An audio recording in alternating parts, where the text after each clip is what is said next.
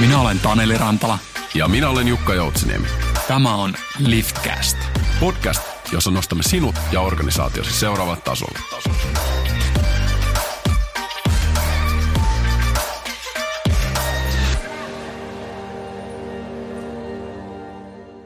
Aurinkoista päivää kaikille kuuntelijoille. Se on taas uuden mielenkiintoisen Liftcast-jakson ja keskustelun aika. Tänään puhutaan työkyvystä ja jatkuvasta oppimisesta ja näiden kahden linkistä. Studiossa on tälläkin kertaa aiheen rautainen osaaja meillä vieraana. Tänään seuraani liittyykin Ilmarisen työkykyriskien ennakoinnin ja tutkimuksen yksikön johtaja Kari-Pekka Martimo. Tervetuloa Kari-Pekka. Kiitos Taneli. Nyt lähestytään kesää tässä vaiheessa ja työpaikoilla näkyy se maailman valmiiksi ilmiö aika vahvasti. Sä oot törmännyt varmasti tässä tähän ilmiöön itsekin, mutta miten on, ää, tota, paraneeko työkyky sulla henkilökohtaisesti kesää kohti? Mielenkiintoinen kysymys. Siis mieliala kyllä paranee, koska olen nimenomaan kevään ja, ja kesän ihminen, mutta se, minkälainen säätila tuolla ikkunan ulkopuolella on, niin on aika sekundääristä siihen, että mitä sitten siellä sisätilossa tapahtuu. Että se luo puitteet paremmalle työkyvylle, mutta en, ei se mulla nyt ihan suoraan työkykyyn vaikuta. No niin. Ei, vuoden, vuoden ajat eivät, eivät tota, aiheeta ailahtelua sinun työkyvyssä. Ei, mutta ihan oikeassa olet kyllä, että sitten kun on, on tota pimeitä keskellä talvea, niin, niin ne puitteet työn tekemiselle eivät ole niin hyvät kuin nyt kun aamulla herää ja aurinko paistaa ja kun lähtee il- iltapäivällä töistä, niin edelleen aurinko paistaa. Et puitteet on kyllä paremmat, mutta itse korostaisin enemmän sitä, mitä siellä työpaikalla tapahtuu, kuin mitä, minkälainen sää on. Kyllä, juuri näin, juuri näin. Vaikutetaan niihin asioihin, mihin voidaan vaikuttaa. Niinpä. Äh, sulla on tosi mielenkiintoinen tausta ja, ja kokemus. Kerro vähän, miten sä oot päätynyt tähän, tähän pestiin, missä sä tällä hetkellä olet. No, tarina on pitkä ja polveileva, mutta näin tämmöisellä retrospektroskoopilla katsottuna niin aika looginen. Että kun valmistuin lääkäriksi, siirryin työterveyshuoltoon, erikoistuin työterveyshuoltoon ja silloin oli vielä mahdollista erikoistua pitemmälle, eli työlääketieteeseen. Ja työterveyslaitoksella, jossa tämä erikoistuminen tapahtui, niin tutustuin sitten tieteen tekemisen maailmaan ja, ja pikkuhiljaa aloin sitten tekemään julkaisuja – ja, ja sitä kautta sitten sain akateemista merittiä ja väittelin. Ja, ja, ja tällä hetkellä on sitten työterveyden dosentti Oulun yliopistossa. Et se on tavallaan se, se niin kuin minun oppimispolkuni, mikä, mikä nyt tämän meidänkin keskustelun aihe on. Mutta työterveyslääkärinäkin voi toimia erilaisissa tehtävissä ja, ja, ja, ja pikkuhiljaa luovuin siitä kliinisestä työstä ja menin kehittämään työterveyspalveluita työterveyshuollon palvelutuottajalle. Ja, ja, ja nyt sitten viimeiset seitsemän vuotta olen ollut mielestäni niin kuin, anteeksi, työkykyasioiden ytimessä, eli täällä työlläkimaailmassa, jossa periaatteessa se meidän lakisääteinen toimintamme liittyy siihen pitkittyneen ja pysyvän työkyvyttömyyden arviointiin, mutta toisaalta meillä on mahdollisuus sitten myöskin auttaa niitä asiakasyrityksiä miettimään työkykyä monilta eri kantilta ja ennen kaikkea sitä, että miten saadaan paitsi työkykyä, niin myöskin työhalua pidettyä yllä mahdollisimman pitkään. Ja ihmiset saisivat jatkaa työelämässä niin, niin kauan kuin haluaisivat. Just näin. Hieno, hieno että tuot on työhalun myöskin mukaan, tavallaan, tavallaan sen positiivisen puolen myöskin. Ja, ja tota, ehkä myöskin kertoo siitä, että työkyky ei ole niin sanotusti vain nolla, nolla tai ykkönen, vaan siinä on paljon skaalaa ja, ja sit voidaan mennä sinne niin sanotusti plussan puolelle myöskin. Kyllä, Taneli, siis oikeastaan se halu on tärkeämpi kuin se kyky. Hmm. Et jos, jos vaikka työkyky on alentunut, mutta on riittävästi halua myöskin työnantajalta halua jatkaa niin kuin sitä, sitä työsuhdetta, niin suuretkin ongelmat saadaan voitettua. Mutta toisinpäin, että vaikka työkyky olisi sataprosenttinen, mutta ei ole halua, niin se lopputulos ei ole, ei ole niin hyvä. Mm-hmm. Just näin. Oikein hyvä ja mielenkiintoista, mielenkiintoista nyt päästä kuulemaan sun ää, näkemyksiä, kokemuksia ja totta kai, totta kai tietoa myöskin tästä teemasta. Ää, te olette tärkeitä toimia työeläkeyhtiöt tässä työkyky- ja työhalu kontekstissa myöskin, niin siinä mielessä hyvä, hyvä saada teidät yhtenä semmoisena tärkeänä sidosryhmänä kuuluviin myöskin, koska meillä on, on paljon ihmisiä kuuntelijoina, HR-päättäjiä, yrityspäättäjiä, jotka sitten tekee teidän kanssa ää, läheisesti työtä, niin siinä mielessä hienoa, hienoa päästä kuulemaan vähän sun näkemyksiä. Mutta ennen kuin mennään sinne, sinne tota, tämän päivän pihviin, niin olisi kiva kuulla susta henkilönä vielä vähän enemmän ja, ja tota, tuntea, tuntea vähän nyt, että kuka, kuka pöydän toisella puolella niin sanotusti on, on tässä. Otetaan meidän klassikko lämmittelykysymykset tähän, eli mitkä kolme substantiivia kuvaavat Kari-Pekka Martimoa? riippuu vähän kysyjästä, mutta että tässä niin kuin työkontekstissa niin ne substantiivit tuli kyllä aika hyvin määriteltyä noiden oppiarvojen kautta. Se ei tietenkään ole kaikki se, mitä minä olen, mutta että hyvin pitkälti tässä niin työ, työelämässä niin minua edustaa se, että olen työterveyden dosentti, eli hyvin pitkälti pohjaan sen, ne omat käsitykseni tieteelliseen tutkimukseen, mutta toisaalta olen myöskin soveltaja. Eli aina lähden miettimään, että miten se tieteellinen tutkimus olisi sovellettavissa sitten käytäntöön. Ja, ja näin siinä monta kertaa ristiriitaa, että vaikka tieteellinen tutkimus sanoo yhtä, niin se ei ole kuitenkaan sellaisessa muodossa vielä se tieto, että se olisi sellaisenaan sovellettavissa. Substantiiveista niin myöskin haastaja, innovaattori, koska haluan nähdä asioita aina uudessa valossa, etenkin vanhat ongelmat, niin kyllästyn helposti siihen semmoiseen asiantuntijaräppiin, että puhutaan paljon, mutta ei sanota mitään. Ja, ja sen takia niin kärsimättömyys ehkä tulee sillä tavalla esille, että, että haluan sitten ottaa sen niin sanotun KP-helikopterin ja lähteä menemään niin ylös, että se maisema alkaa hahmottumaan kokonaisuutena ja keskustelemaan ensiksi isoista asioista ennen kuin mennään sitten niin ne ei ole asioina, ne, ne ovat tärkeitä, mutta että voidaan sanoa lillukavarsiin, koska sieltä lillukaversista on, on hyvin vaikea löytää uusia innovatiivisia ratkaisuja. Pitkä vastaus, mutta tota, tässä ehkä substantiiveja kuvaamaan minua. Joo, joo, oikein hyvät. Ja, ja kertoo siitä, että sulla on, sulla on erilaisia näkökulmia selkeästi tähän teemaan, että se on hyvä. Todella hyvä tuossa tehtävässä, ehdottomasti. Hyvä. Äh, mitä tulee huoneeseen, kun Kari-Pekka tulee huoneeseen? No, no yleisesti ottaen niin, niin tota, olen aika ekstrovertti, mutta vierassa tilanteessa olen, olen myöskin tarkkailija että haluan vähän sopeuttaa sitä omaa rooliani siihen, että ketä muita siinä huoneessa on ja minkälaisessa huoneessa me olemme ja miksi me olemme siellä. Että toivon, että vaikka joskus kieltämättä minut voidaan väärin käsittää tällaisena varsin, varsin dominoivana ja itsekeskeisenä, niin, niin pyrin kuitenkin huomioimaan muut huoneessa olijat ja, ja miettimään vähän, että olemmeko täällä nyt sitten juhlimassa jotain vai puhumassa työasioita vai kehittämässä vai vai mikä on sitten muiden huoneessa oli, olevien tavoitteet tälle, tälle hetkelle yhdessä. Hmm. Hyvä. Sä oot vienyt, vienyt työelämää eteenpäin jo pidemmän aikaa omissa, omissa erilaisissa tehtävissä, mutta onko sulla joku tietty suunta, mihin suuntaan sä haluat viedä nimenomaan työelämää? No, ainut työelämä, mitä, mihin minä voin vaikuttaa ja viedä eteenpäin, on minun oma työelämäni. Että kaikki, kaikki muu niin on sellaista uusien näkökulmien ottamista ja, ja sellaista mikro, mikromuutoksia pari askelta eteenpäin ja, ja mieluiten yksi askel kuin kolme askelta taaksepäin. Mutta työelämä muuttuu, halusimmepa sitä tai emme. Itse tuossa havahdun huomaamaan, että on toiminut työterveyshuollon eri tehtävissä viidellä eri vuosikymmenellä. Ja vaikka puhutaan sitä muutoksesta tosi paljon, niin itse asiassa minua hämmästyttää se, että kuinka vähän loppujen lopuksi sitä muutosta on tietyissä asioissa tapahtunut.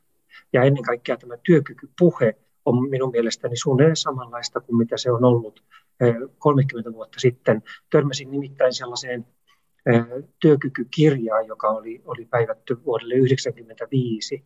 Ja mm. nopea selaus osoitti, että se sama kirja voitaisiin julkaista tänä päivänä, ja se olisi aivan todella, todella ajankohtaista tekstiä kaikkinensa. Et muutoksesta puheen alle jää puhe siitä, että, että olemmeko me muuttuneet ja onko kaikki muuttunut riittävästi. Mm-hmm. Koska itse olen aika monta kertaa sanonut, että muutoksella sinällänsä ei ole positiivista tai negatiivista etumerkkiä, vaan, vaan se, mikä ihmisiä yleensä kuormittaa, on keskeneräinen muutos. Ja, ja sen takia keskeneräistä muutostakin voi hidastaa se, että se muutos ei ole riittävän, riittävän laaja-alainen, vaan yritetään muuttaa yhtä pientä yksityiskohtaa, kun kaikki muut jää ennalleen. Ja silloin yleensä se muutos vie enemmän aikaa, jos onnistuu ollenkaan. Hmm, just näin. Se onkin mielenkiintoista toi, toi muutoksen suuruus ja, ja kuinka, kuinka isoa se oikeasti loppujen lopuksi on. Mä sparlaan ää, usein tämän tämmöisen yhden henkilön kanssa, joka on ollut ää, pörssiyhtiöiden johtoryhmässä vetämässä HR ja, ja monen, monen vuosikymmenen aikana ja, ja hän monesti sanoo, että, että aika jännä. Samat ongelmat ovat edelleenkin HRn pöydällä.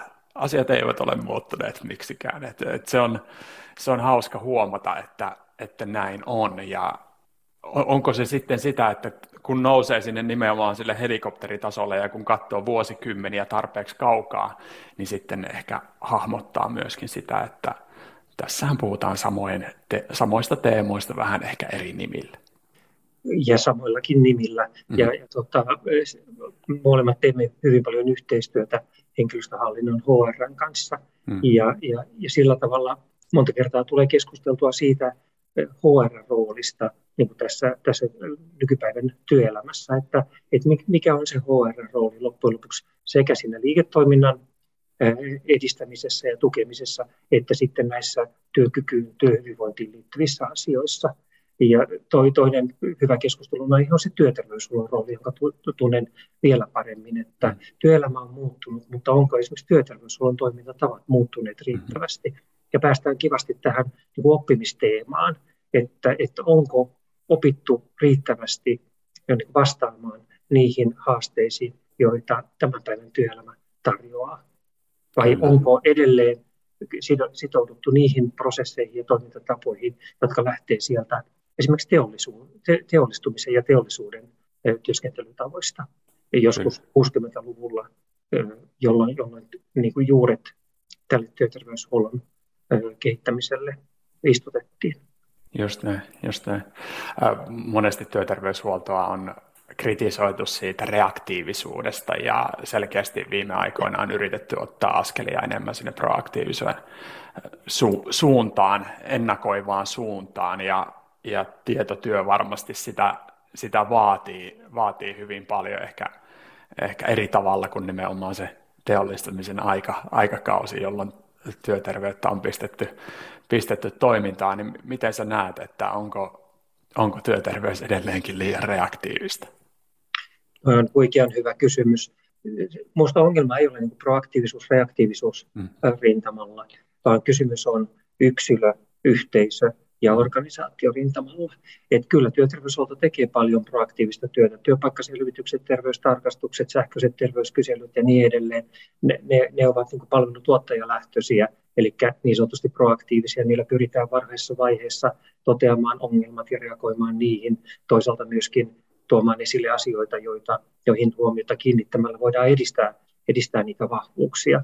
Mm. Mutta se, mikä voi olla myöskin ehkä HR-ongelma, on se, että, että nähdään ongelmat yksilöiden ongelmina tai mm. yksilöistä koostuvien yhteisöjen ongelmina, eikä niinkään nähdä taas helikopterilla vähän ylempää, että, että minkälaiseen toimintaan nämä yksilöt ja yhteisöt ovat sidottuja.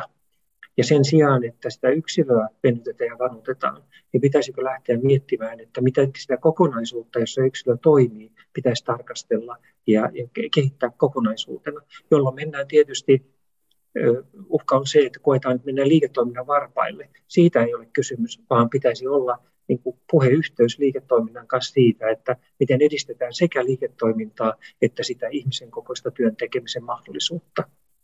Kyllä, kyllä. Harmittavan usein törmää siihen, että esimerkiksi jos, jos tota, tulee yksilölle burnout, niin ää, sitten, sitten katsotaan, että, että mitä sinussa on vikana.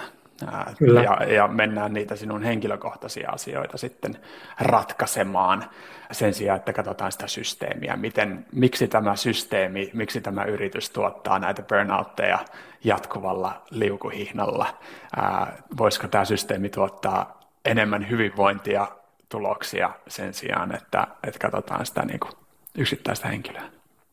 Kyllä, me olemme paljon miettineet sitä, että meillähän on todella menestystarina suomalaisilla työpaikoilla, miten työturvallisuutta on pystytty edistämään. Meillä työtapaturmien määrä ja niiden vakavuusaste on tullut kivasti alaspäin viime vuosien ja vuosikymmenten aikana. Ja työturvallisuutta ei ole edistetty niin, että on se tapaturma joutunut työntekijä otettu jotenkin toimenpiteiden kohteeksi. Tietysti tapaturma on hoidettu, mutta tapaturmaa on lähdetty selvittämään kalaruotokaavioilla, viidellä miksi-kysymyksellä ja muilla analyyttisillä keinoilla, että miten me voisimme kehittää sitä työtä niin, että kukaan yksilö ei joutuisi tähän, tähän riskiin eikä tähän tapaturmaan tämän jälkeen.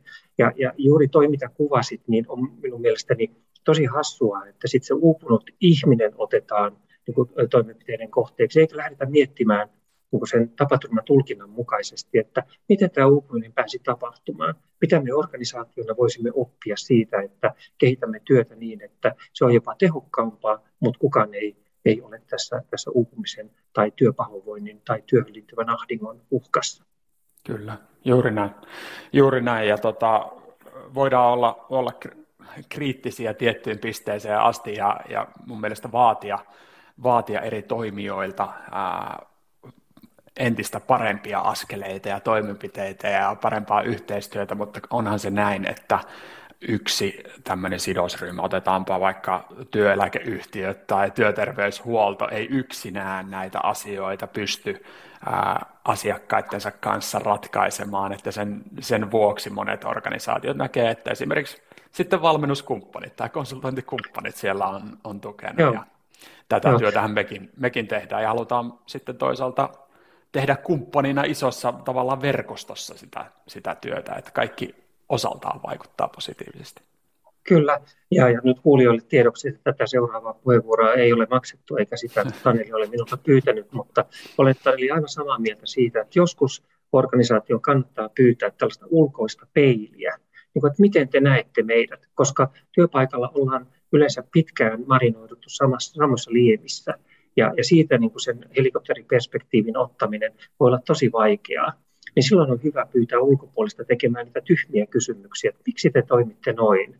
Ja, ja, ja, ja edelleen, että e, niin kuin tu, tuottaa tietoa ulkopuolisen silmin niistä mahdollisuuksista työpaikalle, mitä he voisivat tehdä toi, toisin.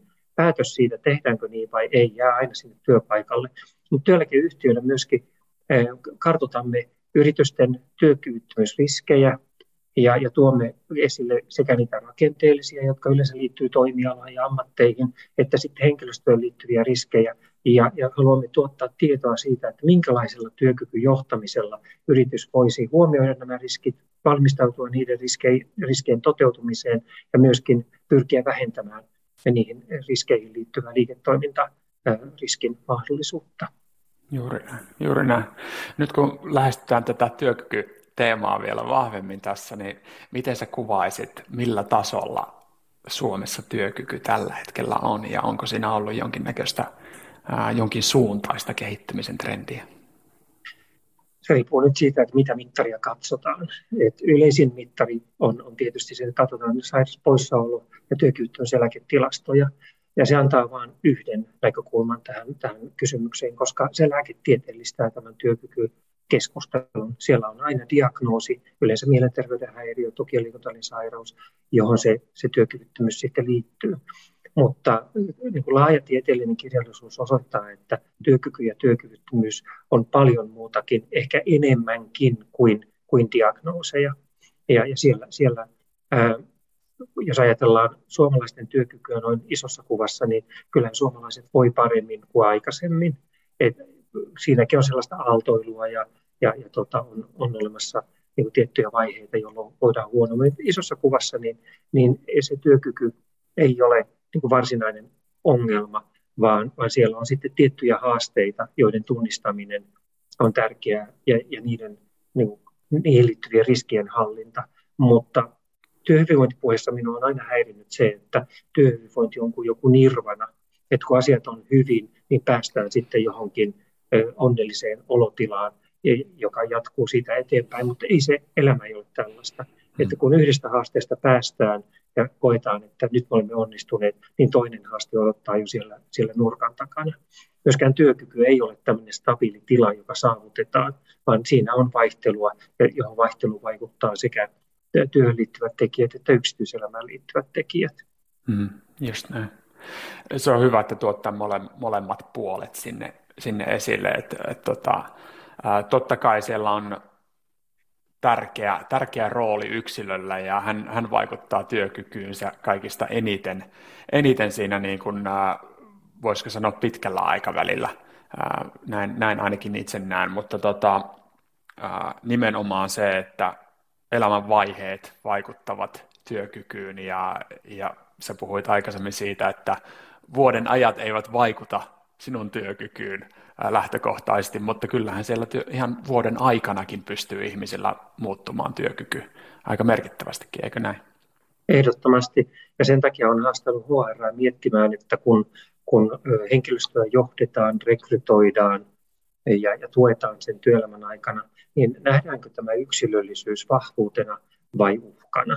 Hmm. Et vaikka me haluamme ainakin jossakin keskustelussa erottaa tiukasti sen yksityiselämän ja sitten sen työelämän, niin ei se käytännössä onnistu, mm. vaan kyllä ihminen tulee töihin niin ne iloineen, mitä yksityiselämä suo, mutta myöskin niiden traumoineen ja, ja kriiseineen, mitä yksityiselämässä tapahtuu.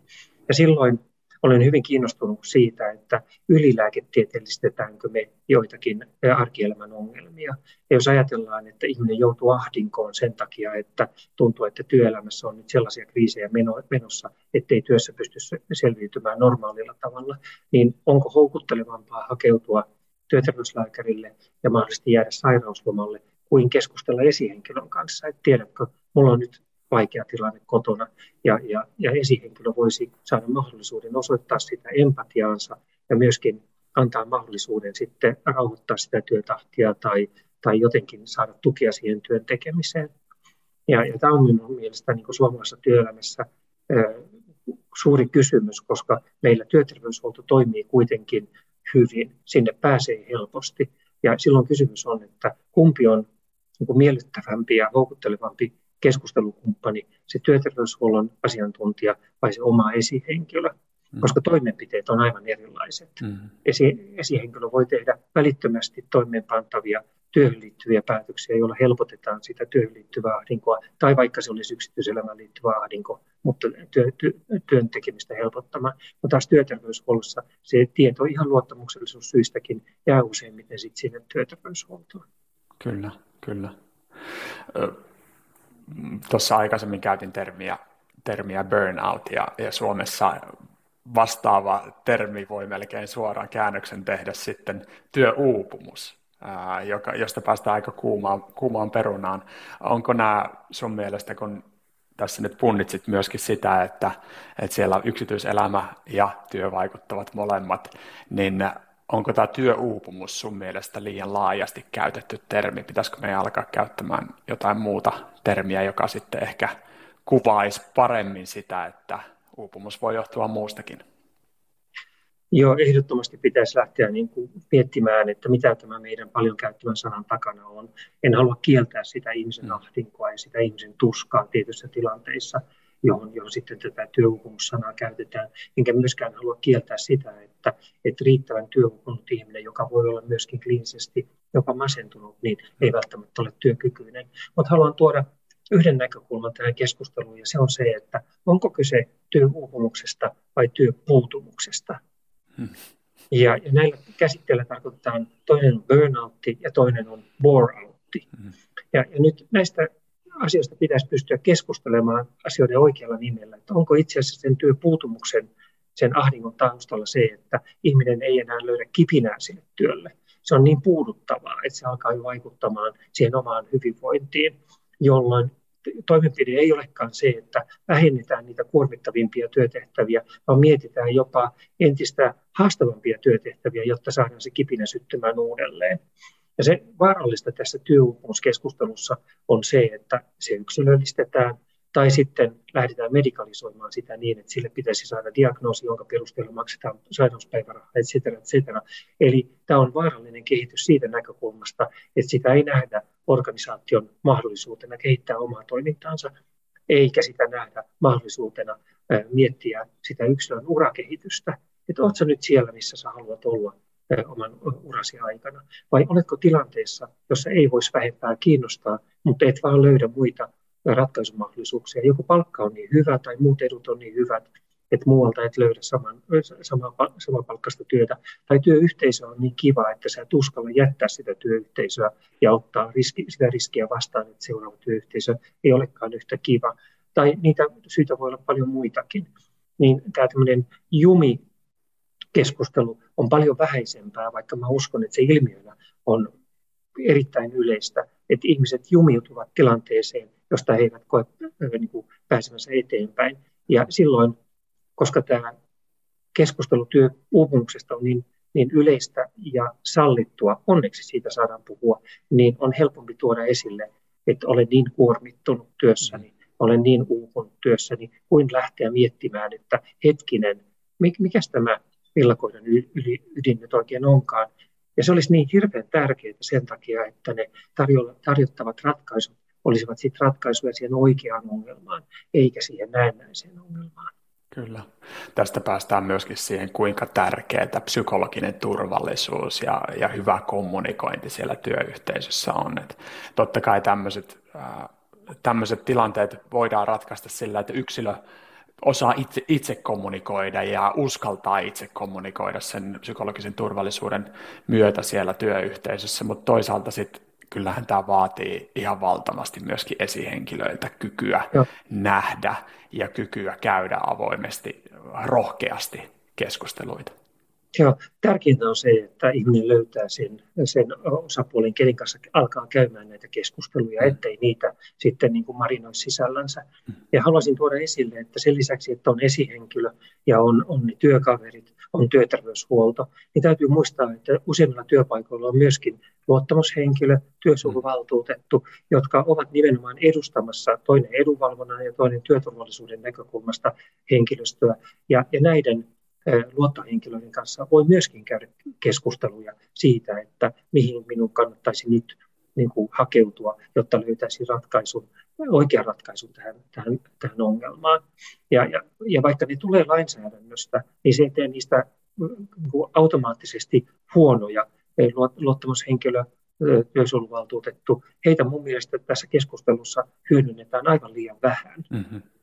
Ja, ja sitä kautta niin mahdollistetaan se keskustelu sellaisen henkilön kanssa, jolla, jonka kanssa keskustelu koetaan kaikista turvallisimmaksi. Kyllä, kyllä.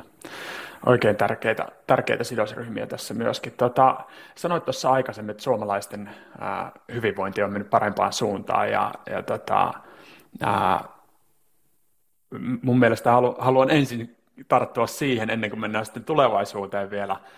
Puhutaan kuitenkin paljon siitä, että mielenterveysongelmat on kasvaneet valtavasti ja, ja ne näkyy, näkyy ja tota, on tällä hetkellä se suurin syy, suurin syy nyt tota, työkyvyttömyyteen, eikö näin, niin tota, ää, onko se todella näin, että kokonaisuudessaan suomalaisten terveys, työkyky, hyvinvointi ovat menneet parempaan suuntaan? Jos siis ihminen voi voida hyvin, vaikka hänellä olisi joku vikavamma tai sairaus. Mm-hmm. Et sen takia nämä käsitteet on vähän, vähän tota, hankalia, mm-hmm. koska yksi ei sulje pois toista. Mutta haluaisin kiinnittää nyt sit huomiota siihen, että kun me puhutaan mielenterveyden häiriöiden lisääntymisestä, niin me puhumme niihin liittyvän työkyvyttömyyden lisääntymisestä emme niiden häiriöiden lisääntymisestä, koska meillä on valitettava vanhaa niin väestötason tutkimusta näistä mielenterveyden häiriöistä, mutta tällä hetkellä mikään ei tue sitä käsitystä, että häiriöt olisivat lisääntyneet. Mm-hmm. Niihin liittyvä työkyvyttömyys on selvästi lisääntynyt. Sairauspäivärahoja, kun katsotaan, niin siellä nimenomaan ahdistuneisuushäiriöt tällä hetkellä niin kuin sairauspoissaolon syynä ovat lisääntyneet todella hurjasti.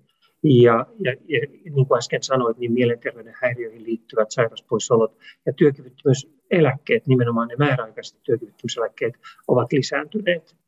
Ja, ja tämä on mielenkiintoinen ilmiö, johon vastausta voi etsiä sieltä lääketieteelliseltä puolelta, mutta olen varma, että se ei pelkästään sieltä löydy, vaan että kysymys on työn kuormittavuudesta täällä kognitiivisella puolella ja sitten siitä, että jo lieväasteinen masennus keskivaikeasta puhumattakaan, niin alkaa vaikuttamaan keskittymiskykyyn, muistiin ja, ja, tämän kaltaisiin asioihin, jolloin jos työtä nähdään niin kuin vain yhdellä tavalla tehtävänä, niin silloin henkilölle ei jää muuta vaihtoehtoa kuin jo lievilläkin oireilla niin kuin hakeutua sairauspoissaololle, sairauslomalle. Ja, ja, ja sen takia on tärkeää, että, että tuota, haastetaan tätä työn organisointia ja pyritään niin kuin yksilöllisempään ohjaukseen jatkossa. Hmm. Hmm. No miten sä näet, että tämä tilanne kehittyy? Missä ollaan 10 tai 20 vuoden päästä? No nämä ismithän vaihtuu tässä niin kuin aika tiiviisti ja kiivaasti. Ja jos ajatellaan työelämän kehittymistä, niin työelämä on kehittynyt paljon pitempään kuin mitä nämä mielenterveyden häiriöt on, on tullut tähän, tähän niin kuin framille. Ää, mä toivon, että, että lähitulevaisuudessa meidän niin kuin hoitokeinomme tai, tai meidän tukikeinomme kehittyisivät niin, että tällaisissa lievissä oireissa, keskivaikeissa oireissa olisi matalan kynnyksen palveluita tarjolla nykyistä helpommin. Monet työpaikathan tarjoaa jo niin kuin jopa lyhytterapiaa ja erilaista keskusteluapua työntekijöille matalalla kynnyksellä. Minusta se on hyvä, hyvä kehitys. Ja, ja sitten kun saira- sairauden taso pahenee, niin silloin olisi sitten oikea-aikaisesti käytössä psykiatria ja, ja, ja, ja pitempiä terapioita. Ja, ja nyt tällä hetkellä meillä tämä, tämä niin mielenterveyshäiriöiden hoito yskii pahasti. Ja, ja siellä on, siinäkin on monta syytä, mutta yksi voi olla se, että ää, vaikeista häiriöistä kärsivät eivät saa riittävästi hoitoa, koska lievemmistä häiriöistä kärsivät ovat jo tavallaan täyttäneet ne hoitopaikat. Että tämä hoidon porrastus ei toimi riittävästi. Mutta miten mä näen tulevaisuudessa, niin kyllä aivoterveys, mukaan luettuna mielenterveys, korostuvat tässä työkykykeskustelussa jatkossa yhä enemmän. Kun työ, työ kun työ, fyysinen työ automatisoidaan yhä enemmän. Ja mikä on se, mikä jää ihmisille, on se, mihin tarvitaan sitten sitä ihmisten luovuutta ja logiikkaa ja vuorovaikutusta. Ja siellä korostuu sitten tämä tunne- ja kognitiivinen kuormitus, joka nimenomaan edellyttää sitten riittävää aivoterveyttä ja aivotyökykyä. Hmm, just näin. Paljon puhutaan siitä, että, että eri sukupolvet, ää, milleniaalit ja nyt, nyt sen seta ää, aiheuttaa Äh, voisiko sanoa, siellä nähdään mahdollisuuksia ja sitten nähdään haasteita ja, ja työkykyyn ja, ja sellaiseen niin kuin esimerkiksi johtamiseen monesti, monesti liitetään se, että, että nyt pitää uudistaa kulttuuria ja sieltä tulee uusia haasteita ja he eivät pysty tähän ja he pystyvät tähän ja, ja tällaisen niin kuin paljon, paljon mutuilua siitä, että mitä sukupolvet tuokaan mukanaan. Mikä sun näkemys on siitä, että, että tapahtuuko työkyvyssä, työhalussa nyt isoa muutosta, kun sukupolvet vaihtuvat työelämässä ja sieltä on nousemassa, nousemassa uusia tärkeitä sukupolvia työelämää enemmän ja enemmän. Olen niin kiitollinen milleniaaleille siitä keskustelusta, mikä he ovat käynnistäneet. Että hehän ovat se, se työntekijäporukka, jota useimmat työnantajat odottavat kieli pitkällä, että saisivat sitä pätevää ja, ja työkykyistä ja, ja myöskin työhalusta porukkaa niin kuin sinne palkkalistoilleen. Ja milleniaalit ovat tuoneet esille, kuinka, kuinka tärkeää on, että heidät nähdään yksilöinä ja kuinka tärkeää on, että, että paitsi että he tulevat tekemään sen työn hyvin, niin myöskin heidän odotuksiaan kuunnellaan ja, ja, ja, ja toteutetaan niin paljon kuin mahdollista, koska milleniaalit puhuu nimenomaan niistä työelämän muutoksista, mitä me olemme puhuneet aikaisemmin varhaisen tuen ja osa- tai täsmätyökykyisten työllistämisen näkökulmasta. Eli, eli nyt milleniaalit normalisoivat sitä puhetta, mitä me olemme tehneet niin kuin jo aikaisemmin, mutta ainoastaan kohdentaen sitä niin kuin niihin, joilla on terveydentilan vuoksi jotain työkykyongelmia. Hmm. Ja näin se pitäisi nähdäkin, että, että tämä yksilö, yksilöllinen johtaminen, yksilöiden tarpeiden kuunteleminen eh, niin kuin siinä työkontekstissa, niin se tulee vahvistumaan ehdottomasti. Se on myöskin se joka mahdollistaa sen aivoterveyden, mielenterveyden pysymisen siinä työssä. Että ei enää katsota vain sitä, että mitä se työ vaatii, vaan myöskin, että mitä, mitä se työntekijä edellyttää siltä, että hän pystyy tekemään sen työnsä hyvin ja voimaan myöskin itse hyvin sitä työtä tehdessään. Hmm, hmm. Sä oot muutaman kerran vi- viitannut siihen, että kuinka tämä työkyky ja sen tukeminen ja kehittäminen on hyvin yksilöllistä ja meillä on yksilölliset tarpeet. Voidaanko me kuitenkin karkeasti sanoa, että mitkä asiat vaikuttavat työkykyyn? Kyllä, ja, ja mä arvaan että tykkää tästä mun vastauksesta, mutta tämä oppimisen, oppimisen näkeminen yhtenä työkykyyn varsin keskeisesti vaikuttavana tekijänä on erittäin tärkeää. Hmm. Et jos nyt ajattelen omaa, oman tota, uraani, niin mä pystyn ihan tunnistamaan sieltä sellaisia jopa ihan muodollisen oppimisen tilanteita, jotka ovat mullistaneet minun, minun uraani ja, ja tuoneet siihen niin kuin, lisää boostia. Puhumattakaan sit siitä, että parhaimmillaan me, me opitaan päivittäin. Me opitaan vaikeuksista, kriiseistä, onnistumisista, haasteista. Ja, ja silloin se tuo yhden tavan jäsentää sitä omaa, omaa oloa, oloakin ja, ja, ja siihen liittyviä myöskin ratkaisuja. Kyllä. Miten sä havahduit siihen, että, että oppiminen on niin merkittävä asia työkyvyn kannalta? No tämmöisellä retro, retrospektroskoopilla katsottuna, niin esimerkiksi minun väitöskirja, mä väittelin vuonna 10, niin, niin se oppimisprosessi alkoi vuonna 2002 yhdellä viikon kurssilla. Eli silloin se muodollinen kouluttautuminen toi minulle uusia näkökulmia, joita mä pystyin sitten hyödyntämään tämän akateemisen uran käynnistämisessä. Sen lisäksi se, että tekee paljon, osassa onnistuu, osassa epäonnistuu, sen sijaan, että jää sitten niin kuin maahan makaamaan, niin lähtee miettimään, että nyt varmaan tässä onnistumisessa minun ansiotanihan se tietysti oli, mutta että oliko jotain siinä tilanteessa, joka mahdollisti minun onnistumiseni, tai jos epäonnistun, niin sen sijaan, että minä olen huono, niin lähtee miettimään, että, että mitkä olivat ne ympäristöön liittyvät tekijät, jotka aiheuttivat tämän epäonnistumisen, mitä mä voin oppia siitä, mitä mä voin tehdä jatkossa toisin. Hmm. Ja, ja tämä oppiminenhan on tässä työeläkeyhtiön toiminnassa niin kuin yksi, yksi elementti, kun me puhumme ammatillisesta kuntoutuksesta. Se, sehän tarkoittaa sitä, että sairaus hoidettuna ja kuntoutettuna aiheuttaa ongelmia jatkaa nykyisessä työtehtävässä, jolloin haaste on se, että miten henkilölle löytyy sellainen urapolku, joka on hänen opittavissaan ja, ja missä työssä se hänen sairautensa ei, ei aiheuta mitään työkyvyttömyyseläkkeen uhkaa. Hmm. Hmm. Ja, ja, ja näin ollen niin, niin se oppiminen on tullut tässä minun työkykykäsityksessäni eh, entistäkin tärkeämmäksi että mielletään yhtenä voimavarana, mahdollisuutena, eh, vaikka ei sitten niin lääketieteellisesti hoitoa tai kuntoutusta voidakaan tehostaa. Just näin.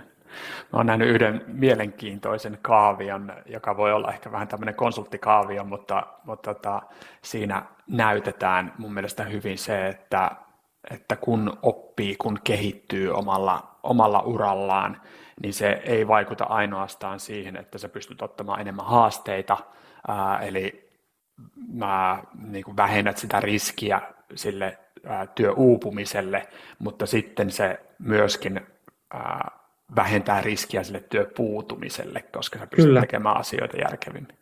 Kyllä, ja, ja tuota, Jari Hakanen, joka työterveyslaitoksella on tutkinut tätä työnimukäsitettä. Hmm. Työnimukäsitehän on sillä tavalla harvinainen, että se kuuluu tänne positiivisen psykologian puolelle, ettei enää etsitäkään niitä ongelmia ja riskejä, vaan lähdetäänkin miettimään, että mitä voimavaroja vahvistamalla, niin saataisiin sitä positiivista tunnetta työssä enemmän.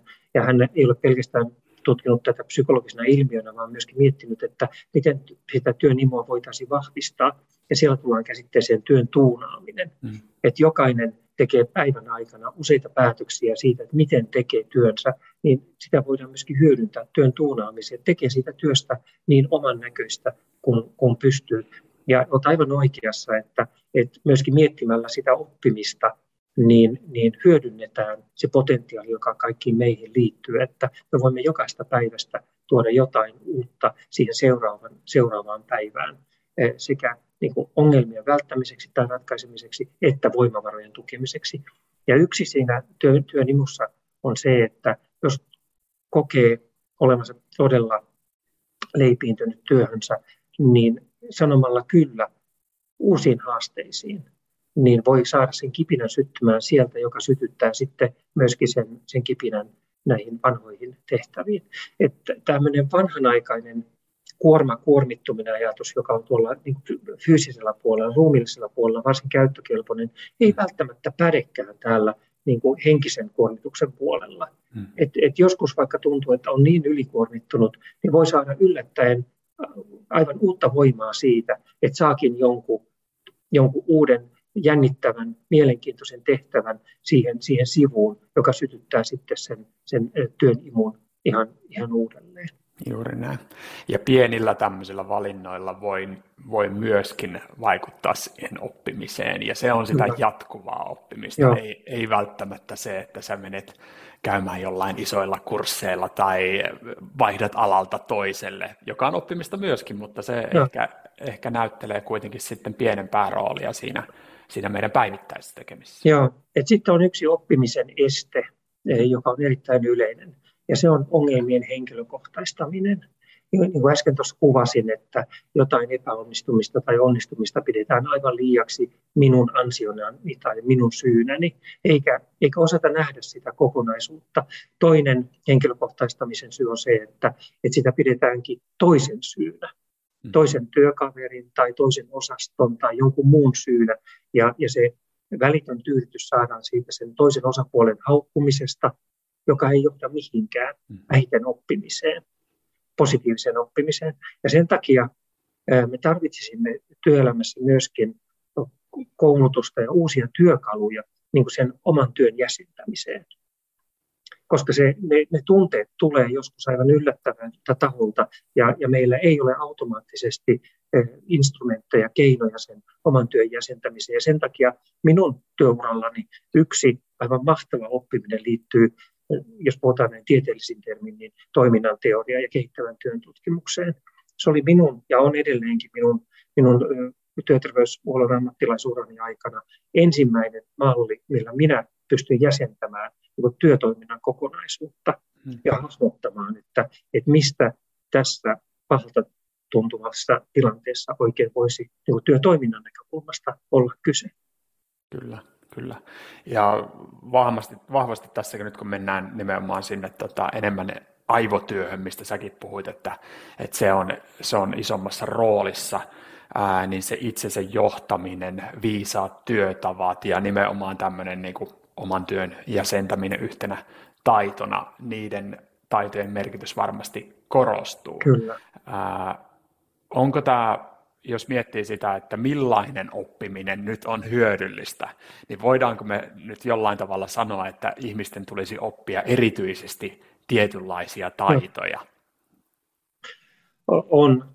Tulee montakin asiaa mieleen. Ensinnäkin oppiminen ei tapahdu pelkästään niin kuin ulkopuolisilla kursseilla, jotka työnantaja maksaa ja, ja sinne mennään sitten niin kuin oppimaan, vaan se paras oppiminen tapahtuu siinä työntekemisen arjessa – sekä siitä omasta tekemisestä voi oppia, että ennen kaikkea sitten vuorovaikutuksessa niin työ, työkavereiden kanssa, asiakkaiden kanssa. Se arjen oppiminen on minusta se kaikista arvokkainta oppimista, joka pitäisi myöskin hyödyntää sellaisenaan, että onnistumisia analysoidaan yhdessä, miten me tässä näin hyvin, hyvin tuota onnistuttiin, ja, ja sitten ne hyvät mokat otettaisiin hyötykäyttöön.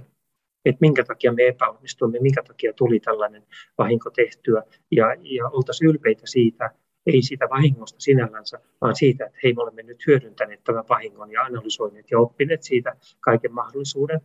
Ulkopuolisissa koulutuksissa niin se, mikä minua itseäni harmittaa kaikista eniten, jopa suututtaa, on se, että jos jostain koulutuksesta tulee palautteeksi tyyliin, olipa hyvä koulutus, eihän siinä mitään uutta tullut, mutta kyllä se vahvisti sitä vanhaa miksi ihmeessä pitää lähteä koulutuksiin kuulemaan, että, että tekee oikein eikä tarvitse tehdä mitään toisella tavalla. Osittain siinä varmaan on henkistä laiskuutta, koska aikuisen oppiminen, ihan todellinen oppiminen, ei ole pelkästään miellyttävä prosessi. Se joudut toteamaan, että hei, mun täytyy muuttaa jotain tekemistä. Minun pitää panna energiaa siihen, että minä en voikaan mennä rutiinilla, vaan mun pitää nyt miettiä oikein, että miten minä teen tämän toisella tavalla. Tai se voi, voidaan kokea jopa loukkauksena, että onko kaikki se, mitä mä olen tehnyt tähän mennessä nyt sitten ollut väärin ja turhaan. Hmm. Ja, ja, ja tästä loukkaantumisesta tehdään este sitten sille oppimiselle. Nämä on kaikki hyvin inhimillistä, mutta, mutta tärkeää niin keskustella siitä oppimisen merkityksestä muun muassa työkyvylle ja työhyvinvoinnille ja sen oppimisen esteistä, jotka ovat joko niiden työkalujen puutetta, jäsentää tilanteita tai sitten mennään henkilökohtaistamaan liiaksi niin kuin työhön liittyviä asioita, jotka pitäisi kuitenkin nähdä siellä oman nahkan ulkopuolella erityisesti tapahtuvina. Kyllä. Ja näin se on, että ihmiset, työntekijät itse asiassa tietää aika paljon.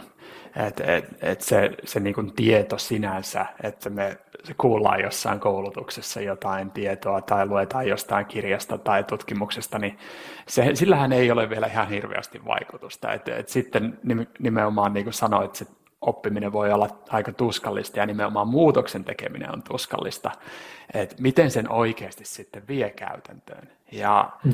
äh, kritisoit noita koulutuksia mun mielestä ihan, ihan aiheista, että niiden pitää olla semmoisia, jotka on käytännönläheisiä, jossa oikeasti mietitään, että miten, miten tämä vaikuttaa sinun elämään, miten tämä oikeasti viedään käytäntöön. Voidaanko me jopa harjoitella niitä juttuja nyt tässä, ettei vaan sanota, että näin tämä homma on, viekää käytäntöön. Aivan. Ja tota, kävin teidän kotisivullanne katsomassa ja ilahdun kovasti siitä, että te puhutte myöskin valmennuksen vaikuttavuudesta, koska nythän koulutuksen vaikuttavuutta mitataan hyvin heikosti. Mm. Että siellä voidaan koulutuksen jälkeen kysyä, että oletteko tyytyväisiä ja, ja sitten niin kuin ilotaan siitä, että NPS tai tyytyväisyydet on aivan huippuluokkaa. Sehän ei vielä niin kuin takaa oppimista, mm-hmm. vaan miten, opi, e, miten arvioidaan esimerkiksi sitä tietotaitoa ennen koulutusta ja sitten koulutuksen jälkeen, että onko tieto taito lisääntynyt. Tuo oli erittäin hyvä esimerkki, että harjoitellaan, että käydään sitten vaikka varhaisen tuen keskusteluja niin, että yksi ottaa työntekijän roolin ja toinen ottaa esihenkilön roolin ja, ja tehdään tilanne, missä sitä ihan oikeasti harjoitellaan. Se takaisi sen, että tapahtuisi sitä oppimista, joka on sen koulutuksen niin kuin, vaikuttavuuden edellytys. Mutta sitten se, se oppiminen pitäisi näkyä myöskin sitten siinä arjessa. Kyllä. Et, et millä tavalla, ja, ja sitä harvemmin mitataan, että no mikä muuttui sinun tekemisessä siellä arjessa tämän koulutuksen jälkeen. Sitä kannattaisi mitata senkin takia, että se kannustaa myöskin tekemään sitä muutosta, jotta voi siihen kyselyyn sitten vastata, että oli niin hyvä koulutus, että nykyisin sen sijaan, että tein noin, niin teinkin näin. Ja sitten tulee vielä se, se niin kuin viimeinen taso, ja se on se, että kukaan työnantaja varmaan ei huvikseen maksa sitä koulutusta ja siihen kuluvaa työaikaa, vaan haluaa, että sillä on joku positiivinen vaikutus siihen liiketoimintaan. Eli se muutos siinä arjessa pitäisi tuottaa sitten lisäarvoa siihen, minkä takia se organisaatio on, on olemassa. Ja, ja sen takia tämä, tämä oppimiskeskustelu on aivan valtavan tärkeä, koska tällä hetkellä minusta tuntuu, että paljon pannaan resursseja, siis työaikaa ja rahaa sellaiseen toimintaan, joka on näennäisesti pitäisi edistää oppimista, mutta oikeasti sitä ei tee, jolloin se raha ja resurssi on pois jostain paljon järkevämmästä toiminnasta, jolla sitä, sitä muutosta voitaisiin edistää. Juuri näin, juuri näin. Nämä näennäiset ratkaisut monesti, monesti on vähän semmoisia purkka, purkkaratkaisuja ja semmoisia, että näytetään, että kyllähän me tähän panostetaan ja otetaanpas nyt koulutusta Joo. tästä, koska tämä on tämmöinen kuuma, kuuma topikki, mutta monestihan se nimenomaan se, että me pystytään organisaationa kehittymään, menemään eteenpäin, vaatii todella paljon enemmän kuin yksittäisen koulutuksen. Siinä pitää olla jatkuvuutta, siinä pitää olla, olla niin kuin uusia, monta kertaa uusia touchpointteja ja sitä harjoittelua, mutta sitten toisaalta, jotta se on semmoista pysyvää, jotta se on ää, systemaattista koko organisaatiossa, niin kyllä niitä toimintatapoja on vaan muutettava. Kyllä. Se, se ei, voi vaan, ei voi vaan olla sitä niin, kuin niin sanottua taitokoulutusta. Kyllä, ja meillä Ilmarisessa, niin kuin varmaan monella kuulijankin työpaikalla, niin se oppiminen on, on tarkasteltu tällaisella pyramidilla. En nyt muista tarkkoja prosenttilukuja, mutta oliko se niin, että 70 prosenttia sitä oppimisesta tapahtuu siinä työn arjessa – 20 prosenttia tapahtuu sitten niin kuin työpaikalla tapahtuvassa koulutuksessa ja oliko se nyt sitten korkeintaan 10 prosenttia tämmöisessä ulkopuolisessa koulutuksessa. Mm. Mutta silloin pitäisi tarkastella, että mitä me tarkoitamme sille 70 prosentilla, mitkä ovat niitä tunnistettuja oppimisen tilanteita, joita meidän kannattaa kannustaa ja, ja, ja lisätä. Konsultaatiot, asiakastapaamiset, työyhteisön kokoukset, etc., etc., jolloin saadaan myöskin tämä työaika hyötykäyttöön ja, ja tavoitteelliseksi noin oppimisen näkökulmasta. Kyllä. No nyt siellä on moni kuuntelija havahtunut siihen, että, että jatkuva oppiminen on tärkeää ja, ja tällä pystyn omaa työkykyäni ää, ja työhaluani ää, vahvistamaan, niin mitä yksilö voi tehdä kehittääkseen sitten tätä, tätä työkykyään nimenomaan jatkuvan oppimisen näkökulmasta? No tuossa ehkä sanoin sen tärkeimmän, että, että, että tota, voidaan tietysti lähteä niin kuin luettelemaan ominaisuuksia, että yksilön pitäisi olla avoin ja, ja, ja, ja pitäisi tarkastella omaa työtä ja niin päin pois. Mutta en, en minäkään pystyisi tällä tavalla puhumaan, mikäli minulla ei olisi niitä välineitä, joita mä hyödynnän sitten niin kuin jäsentäessäni omaa tilannetta tai, tai, tai työyhteisöjen tilanteita. Et, et, miten tämä nyt sanoisi, otetaan se helikopterimetafora, että jos, jos tota, itse kunkin helikopteri on joko koko ajan maassa tai vain siinä niin kuin puulatvojen yläpuolella, niin ei näe sitä maisemaa yhtä laajasti kuin että jos sillä helikopterilla pystyy sitten nousemaan vielä korkeammalle ja näkemään, että hyvän aika, tähän on todella monipuolinen tämä, tämä maisema. Et kyllä mä haastan siihen, että työ, työntekijät ja työyhteisöt, jotta heille, heillä olisi edes mahdollista tämän kaltainen niin oppiminen, niin tarvitsevat niin työkaluja siinä oppimaan oppimisessa. Mm-hmm. Just näin. No voiko esihenkilöt tehdä sitten jotain, että he voisivat avittaa ihmisiä? Ehdottomasti. Ja, ja. Ehdottomasti siis esihenkilöt, jos jotkut, niin tarvitsevat myöskin niitä työkaluja. Mm-hmm. Et, tota, kun esihenkilö yleensä on samassa lie, samoissa liemissä sen, sen niin työntekijäporukan kanssa, niin, niin mitenkä päästään niin kuin vähän sen arjen yläpuolelle. Yksi, yksi hyvä esimerkki on, on tietysti pyytää HRlta apua, vähän sitä ulkopuolista peiliä, mistä mainittiin tuossa yhdessä vaiheessa, käyttää työterveyshuoltoa tämmöisenä ulkopuolisena peilinä, mutta myöskin nämä työkalut sen, sen tilanteen jäsentämiseksi niin, että sitä ei henkilöidä. Se on se suurin ongelma työelämässä tänä päivänä, että meidän ongelmamme johtuvat tuosta henkilöstä. Mm. Usein, usein se on esihenkilö. Että jos vain esihenkilö saisi vaihdettua, niin kaikki muuttuisi paljon paremmaksi. No jos esihenkilö vaihtuu, niin sitten puhutaan, että no tulipahan nyt esihenkilö. Kyllähän se entinen ei sekään hyvä ollut, mutta tämä nyt on vielä pahempi. Mm. Ja, ja näin ollen se, se, se ongelmien, työssä esiintyvien ongelmien näkeminen pelkästään yksilöiden ongelmina on este sille oppimiselle. Hmm. Koska kyllä me kaikki haluamme tehdä työmme hyvin ja haluamme aikaansaada asioita, joita me pidämme itse mielekkäinä ja tärkeinä. Ei kukaan tietoisesti lähde olemaan huono. Ja, hmm. ja sen takia tämä hen, näiden ongelmien yksilöllistäminen, henkilö, henkilöllistäminen, niin se on este oppimiselle. Ja, ja, ja näiden asioiden käsittely, niiden työkalujen antaminen, esimerkiksi tässä toiminnan teoriassa puhutaan paljon esimerkiksi häiriöpäiväkirjasta, ja sillä tarkoitetaan sitä, että kun jos arjessa koko ajan tulee eteen sellaisia tilanteita, jotka niin kuin kuormittavat, itkettävät, rasittavat, harmittavat, niin niitä laitettaisiin ylös pari viikon aikana. Ja, ja sitten vaikka ulkopuolisen avun tuella, ulkopuolisella tuella lähdetään miettimään, että mitä nämä häiriöt kuvaa, minkälaisia puhutaan jännitteistä siinä työtoiminnassa nämä häiriöt kuvaa. Ja, ja sitä kautta saadaan saadaan niin kuin se näkymä siihen, että missä se muutos pitäisi tehdä siinä työtoiminnassa eikä ihmisissä. Tämä oli huono ja lyhyt selitys, mutta itse näen paljon sellaisia työkaluja.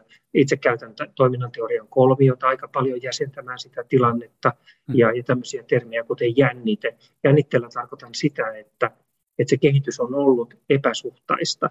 Että esimerkiksi työkalut ovat kehittyneet nopeammin kuin sitten sitä työtoimintaa ohjaavat säännöt. Kerron yhden esimerkin. Pidin tällaisen niin muutospajatyyppisen intervention yhdessä toimihenkilöporukassa. Ja yksi häiriö, mikä heitä rasitti, kuormitti, oli niinkin pieni kuin, että värikopiokoneesta on jatkuvasti paperit lopussa. No miksi se koettiin häiriöksi ja ongelmaksi, joka otti päähän ja ei se, ei, toivottavasti nyt ei suorastaan itkettänyt, mutta se viivästytti töiden valmistumista. Niin juttu meni näin, kun katsottiin sitä historiallista kehittymistä, että aikoinaan se värikopiokone oli niin vaikea ja kallis, että siihen tarvittiin ulkopuolinen e, e, IT-osaaja vaihtaa lisäämään papereita. Olivat helpottuneet ja tulleet edullisimmiksi, mutta ennen kaikkea se, se paperinen täyttäminen oli ihan pikkujuttu, mutta se toimintatapa sieltä vuosien takaa oli jäänyt, vaikka se työkalu oli muuttunut, jolloin tarvittiin ulkopuolinen, tässä tilanteessa tarvittiin ulkopuolinen kyseenalaista, no miksi te ette itse vaihda niitä, lisää niitä papereita? Niin, se oli silloin se syy, mutta eihän nyt ole mitään estettä. Hmm. Ja, ja tehtiin se, se muutos, että hankittiin niitä papereita, niin itse kukainenkin pystyi täyttämään, eikä tullut sellaista viivettä kuin oli aikaisemmin tullut. Tämä kuulostaa ehkä lapselliselta tämä esimerkki, mutta sanoisin, että kaikkien kuulijoiden työpaikalta löytyy ihan yhtä lapsellisia esimerkkejä siitä, että toimintatavat ovat tavallaan vanhentuneita ja aiheuttaa ahdinkoa, mutta niitä ei ole koskaan lähdetty niin kuin pohtimaan ja analysoimaan, että hei, meidän kannattaisi tänä päivänä tehdä tämä ihan eri tavalla kuin mitä me olemme tähän mennessä tehneet. Kyllä, kyllä. Ja, ja siellä on oltava taas sitä avointa kommunikaatiota, psykologista turvallisuutta, jotta uskalletaan sitten tuoda ää, vähän uusiakin ajatuksia. ajatuksia. Mulla tulee vahvasti nyt, nyt niin kuin mieleen semmoinen niin kuin pysyvyyden ja jumiutune, jumi, jumiutuneisuuden ää, mindsetti ja asenne versus sitten tämmöisen kehityksen ja kasvun asenne, joka mun mielestä näyttäytyy nyt hyvin vahvasti tässä Joo. teemassa. Ja, ja tota, ehdottomasti ää, Susan Dweck hän on kirjoittanut erittäin mielenkiintoisen kirjan Growth Mindset, joka on nimenomaan tämän aiheen ytimessä. Meidän pitää pystyä näkemään se niin kuin mahdollisuus kehittyä sekä ihmisenä että sitten toisaalta niin kuin yrityksenä luoda tämmöistä kulttuuria. Ja se, mikä tekee tästä ongelmallisen, on se, että tietenkään sellaisia organisaatioita ei voi kauhean pitkään olla olemassa, jotka eivät muutu ollenkaan. Mm-hmm. Ja, ja sen takia niin kaikissa organisaatioissa on, on sitä growth mindsettiä, että mm-hmm. kehitetään jotain toimintaa. Mutta mm-hmm. se ongelma tulee siitä, että jotkut pysyy ennallaan ja jotkut toiminnat kehittyy, jolloin se jännite tulee sen paikallaan pysyneen toiminnan ja sitten tämän kehittyneen toiminnan välillä.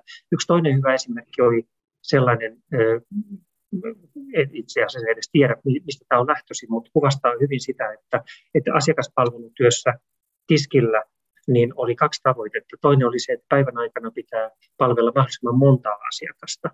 Mutta toinen tavoite oli se, että jokaiselle asiakkaalle pitää paitsi hoitaa se heidän, hänen esille tuomansa asia, niin pitää markkinoida meidän lisäpalveluita.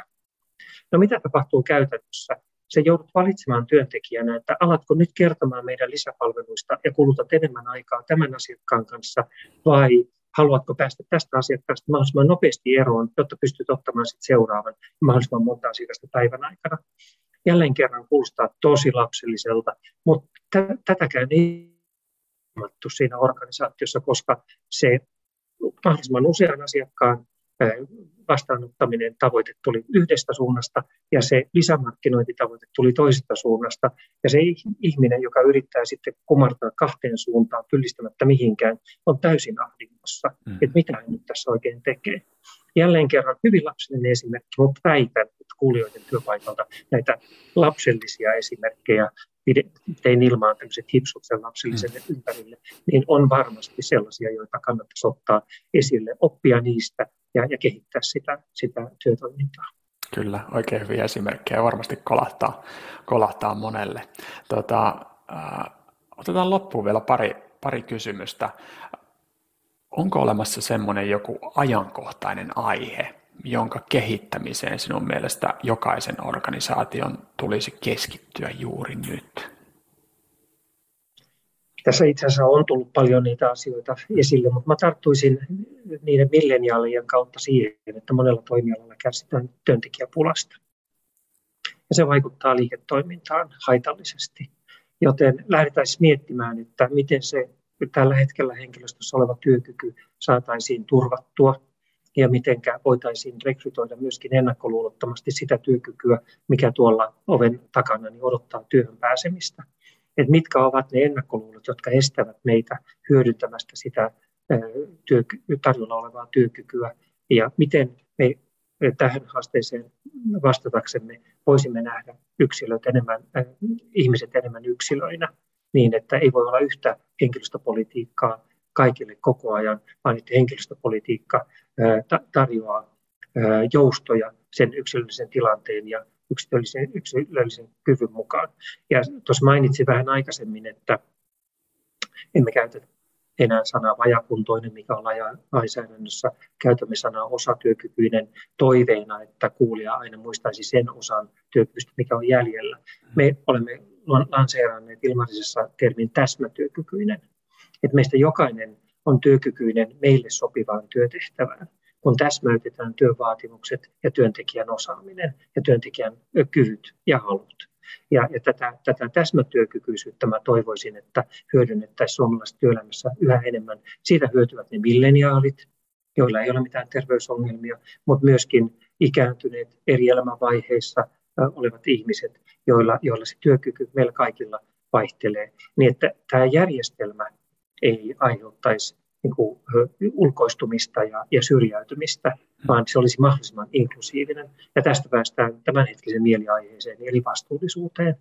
ESG ja se S siellä, social responsibility ja sustainability, on minusta se, jolla tulevaisuuden yritykset tulevat erottumaan tänä päivänä. Ei, ei numeroilla, että olemme näin hyviä näillä numeroilla siellä sosiaalisella puolella, vaan näillä toimintatavoilla me pyrimme olemaan niin kuin tässä, tässä kestävyydessä ja vastuullisuudessa alamme eh, parhaita. Mm. Se on minun mielestäni se, mihin tällä hetkellä kannattaisi tarttua. Kyllä, kyllä. Kestävyys, sustainability, unohdetaan monesti, että sehän tulee sanasta sustain, ja, ja nimenomaan organisaatioillekin se tulee mahdollistamaan sen, että he pysty, pysyvät siellä kestävästi sustain omassa, omassa tota, omalla kentällään ja omassa asemassaan ja ehkä kehittää sitä, sitä asemaansa sitten myöskin. Mutta mut näin se on ja, ja varmasti siellä on, me ollaan puhuttu monesta, monesta sidosryhmästä nyt tähän työkykyyn liittyen ja, ja ehdottomasti yhteiskunnalla on, on myöskin iso rooli sitten siihen, että, että me pystytään kehittämään sitä systeemiä siihen suuntaan, että ää, ihmiset pystyvät sitten tekemään sellaista työtä, joka nimenomaan sopii, sopii hänelle. Kyllä, ja tavoitteena, jos tähän loppuun vielä mainitsisin, niin on varmaan tämä sustainable working carriers, niin että, mm. että työurat olisivat kestäviä, että jokainen meistä haluaisi tehdä töitä vaikka sen alimman eläkeijän ylikin tai vaikka jäisikin eläkkeelle, niin olisi edelleen niin kuin ihan käyttökelpoista työvoimaa sillä kokemuksella ja osaamisella mitä, ja oppimisella, mitä, mitä siinä pitkän työuran aikana on saanut. Että se eläkkeelle jääminen ei olisi mikään niin kuin loppupiste, mm. vaan se on yksi välivaihe ja sen jälkeen pystyy nauttimaan sitten paitsi eläkkeestä, niin myöskin siitä toimeentulosta, minkä saa sitten siitä työn tekemisestä ja työssä jatkamisesta. Juuri näin. Tässäkään asiassa ei haluta tehdä semmoista mustavalkoista ajatusta. että et siihen se homma loppuu niin kuin seinään niin sanotusti ja, ja töitä ei kannata jatkaa. Että toivottavasti saadaan siihen, siihen kehitystä myöskin. Mutta hei, todella mielenkiintoinen keskustelu, Kari-Pekka, ja me voitaisiin jatkaa, jatkaa tästä teemasta vielä pitkät pätkät ja, ja mennä mennä vähän eri, eri poluillekin tässä keskustelussa ja ehkä tulevaisuudessa mennäänkin, mutta kerro vielä, että missä sinun ajatuksia, näkemyksiä, tietoa pystyy seuraamaan jatkossa? Minä jatkan työurani siellä, siellä Ilmarisessa, kari-pekka.martila.ilmarinen.fi on niin henkilökohtaisen kontaktin ottamisen mahdollisuus. Toinen on se, että siellä Ilmarisen kotisivuilla, ilmarinen.fi-sivuilta löytyy blogeja. Esimerkiksi juuri tähän osaamisasiaan liittyen kirjoitin blogin, osaatko voida työssäsi hyvin? Ottamatta vastuuta nyt sieltä työnantajalta, niin käsittelen siinä nimenomaan tähän oppimiseen liittyviä asioita tältä työkyvyn näkökulmasta. Et siinä ehkä ne tärkeimmät. Sitten meillä on se työkykyareena ilmarinen.fi-sivustolla, jossa on todella paljon tietoa työkykyyn, työkykyjohtamiseen liittyen ja, ja tota, paljon olen mukana tuottamassa sitä sisältöä myöskin sinne. Et siinäpä ne tärkeimmät foorumit. Oikein hyvä. Kiitos Kari-Pekka tosi paljon tästä keskustelusta. Ja kiitos myöskin kuuntelijoille äh, kuuntelusta ja, ja aktiivisuudesta Liftcastiin liittyen. Jos teillä on mitään suosikkiteemoja tai suosikkivieraita, mitä haluaisitte tänne studioon, niin pistäkää ihmeessä viestiä ja arvostelkaa Liftcastia siellä suosikki podcast-sovelluksessanne. Pistäkää myöskin tätä mielenkiintoista, hienoa jaksoa Karipekan kanssa jakoon. Uskon, että siellä monet yrityspäättäjät, HR-päättäjät ovat erityisen kiinnostuneita tästä teemasta, eli jakoa. Kiitoksia paljon.